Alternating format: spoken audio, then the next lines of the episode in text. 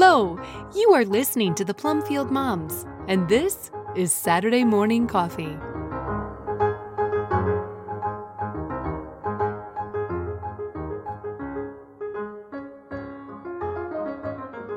Jesus, Meek and Mild, a reflection by Diane Pendergraft, originally posted on December 15th, 2023.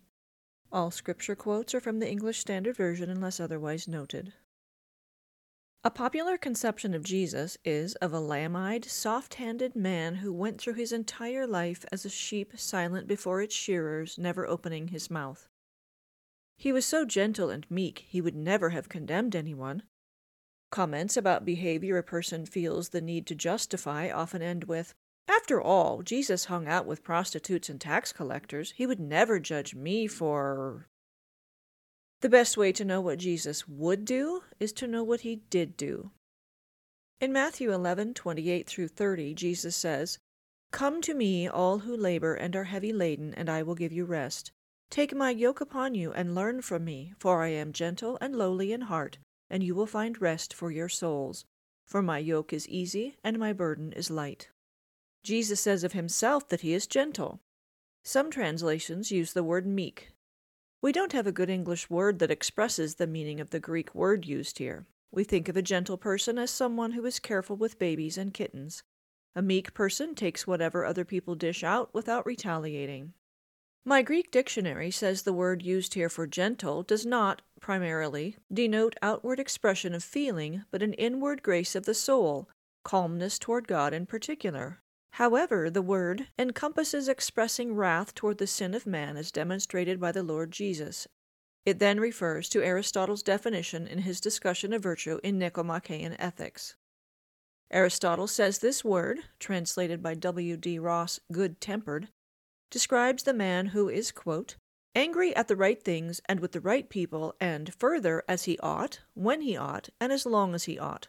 For the good tempered man tends to be unperturbed and not to be led by passion. I recently read through the book of Matthew in three or four large chunks. Toward the end, I noticed something that made me get out my concordance.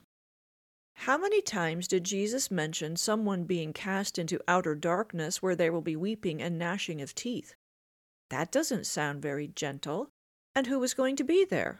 In one instance, it is those in Israel who lack faith. At other times, it is lawbreakers, evil people, and those who cause others to stumble. There is a wedding guest who got into the feast without proper clothing, a wicked servant who behaves as though the master will never come home, and a servant who buries his talent. When Jesus said these things, he didn't fly into a passion and start threatening everyone around him. He simply told the truth. There are consequences for sin. In these references, he is talking to people who should have known enough to recognize him. The Israelites had the law and the prophets to prepare them for Jesus' coming. The lawbreakers knew the law. The wedding guests tried to blend in with those who were prepared, and the unjust and useless servants took advantage of their master's absence to do as they pleased. A dozen times in Matthew, Jesus pronounced woe to certain groups. There were the unrepentant cities in which Jesus had done most of his mighty works. He singles out those who cause temptation for others, false teachers, and those who do not practice what they preach. He is scathing to those who polish their outsides but are rotten inside. When the occasion called for it, Jesus called these people hard names. Do you think he wasn't angry when he called the Pharisees a brood of vipers or hypocrites? That's what they were, and they should have known better. Throughout his ministry, Jesus had compassion on the poor and ignorant, the sick and broken, who came to him in crowds so large and pressing he often couldn't find time to eat. But we don't dare fail to note that, while he demonstrated his love for them, he also made it plain that he didn't come to bring peace, but a sword. He said their choices were black and white, not gray. Whoever wasn't with him was against him, and whoever tried to save his life would lose it. Though the yoke Jesus has for us is easy and light, there is a yoke for every one of us. There is also a cross for each of us to carry as we deny ourselves and follow him. Paul cautions the Romans Note then the kindness and the severity of God. Jesus' meekness wasn't that of a man who resigned himself to taking whatever his accusers decided to give him. It was an inward grace of the soul that gave him the strength to accept a kiss from his betrayer and then stop his few friends from defending him and heal the injury of a man who was going to help drag him to his trial. Our pattern of gentleness is Jesus, who called out sin at the appropriate time. He loved people and hated hypocrisy.